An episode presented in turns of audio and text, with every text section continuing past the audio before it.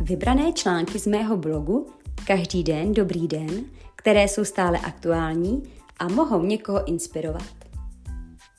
Limity a omezení máme pouze ve vlastní hlavě. Neumím šít, nedokázala bych někoho ostříhat a vůbec nerozumím zahradničení. To byla pravda před pár lety, nyní je to takto. Ušila jsem synům adventní kalendáře, pravidelně stříhám manžela a sousedé za mnou chodí pro rady ohledně zahradničení. Limity a omezení máme pouze ve vlastní hlavě. Dokážeme vše, co si umaneme. Nic není nemožné. A co byla pravda včera, nemusí být pravda dnes. Nevěřme okolí a ani naší hlavě, že něco neumíme nebo nedokážeme. Věřme svému srdci, břichu, pocitu. Pokud ucítíme, že chceme něco vyzkoušet, pustit se do něčeho nebo se něčemu naučit, nedejme prostor rozumu, který má hned nespočet důvodů, proč ne. Prostě se do toho dejme, že to neumíme, právě proto se do toho dejme. Jak říkám svým kurzistkám na lekcích tance, vše je o natančených kilometrech a platí to pro každou aktivitu.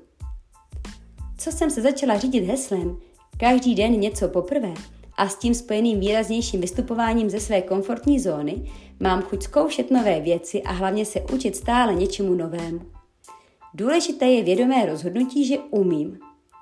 V naší rodině byla vždy má starší sestra ta šikovná na ruce, já byla ta nešikovná. A tak jsem se také brala. Já neumím šít. Nikdy bych nedokázala obsluhovat šicí stroj. Myslela jsem si a říkala jsem to i nahlas. Vrcholem mého šicího umu, tedy neumu, bylo ručně opravit, takzvaně zaštupovat, menší díru ve švu oblečení. Umím šít, řekla jsem si před pár týdny.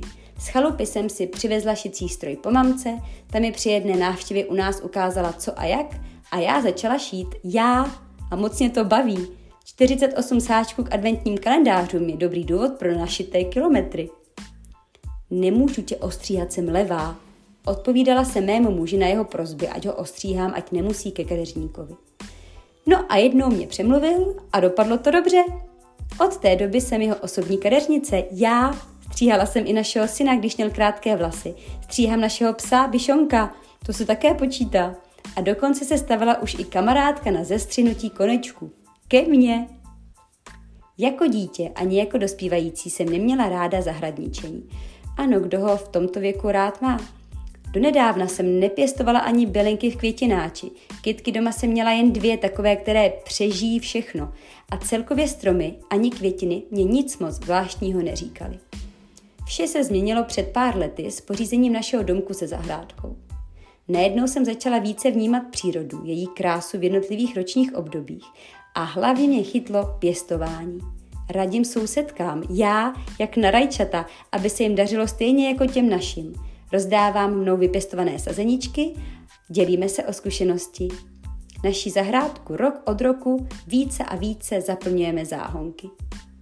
Kdyby mi někdo před pár lety řekl, nebo kdybych já někomu před pár lety řekla, že se naučím šít na stroji, že budu schopna někoho ostříhat a že za mnou budou jiní chodit pro rady ohledně zahradničení, rozesmálo by mě to a nevěřila bych. A světe div se. Všechno jde, když se chce. Je to chtění je často zastíněné strachem, dogmaty, starými pravdami. Je obohacující je bořit. Neumím zpívat. Už od dětství mi to bylo vštěpováno do hlavy. Před pár měsíci jsem začala pravidelně každý den zpívat mantry a najednou se můj hlasový projev zlepšuje. Že by ze mě nakonec byla zpěvačka?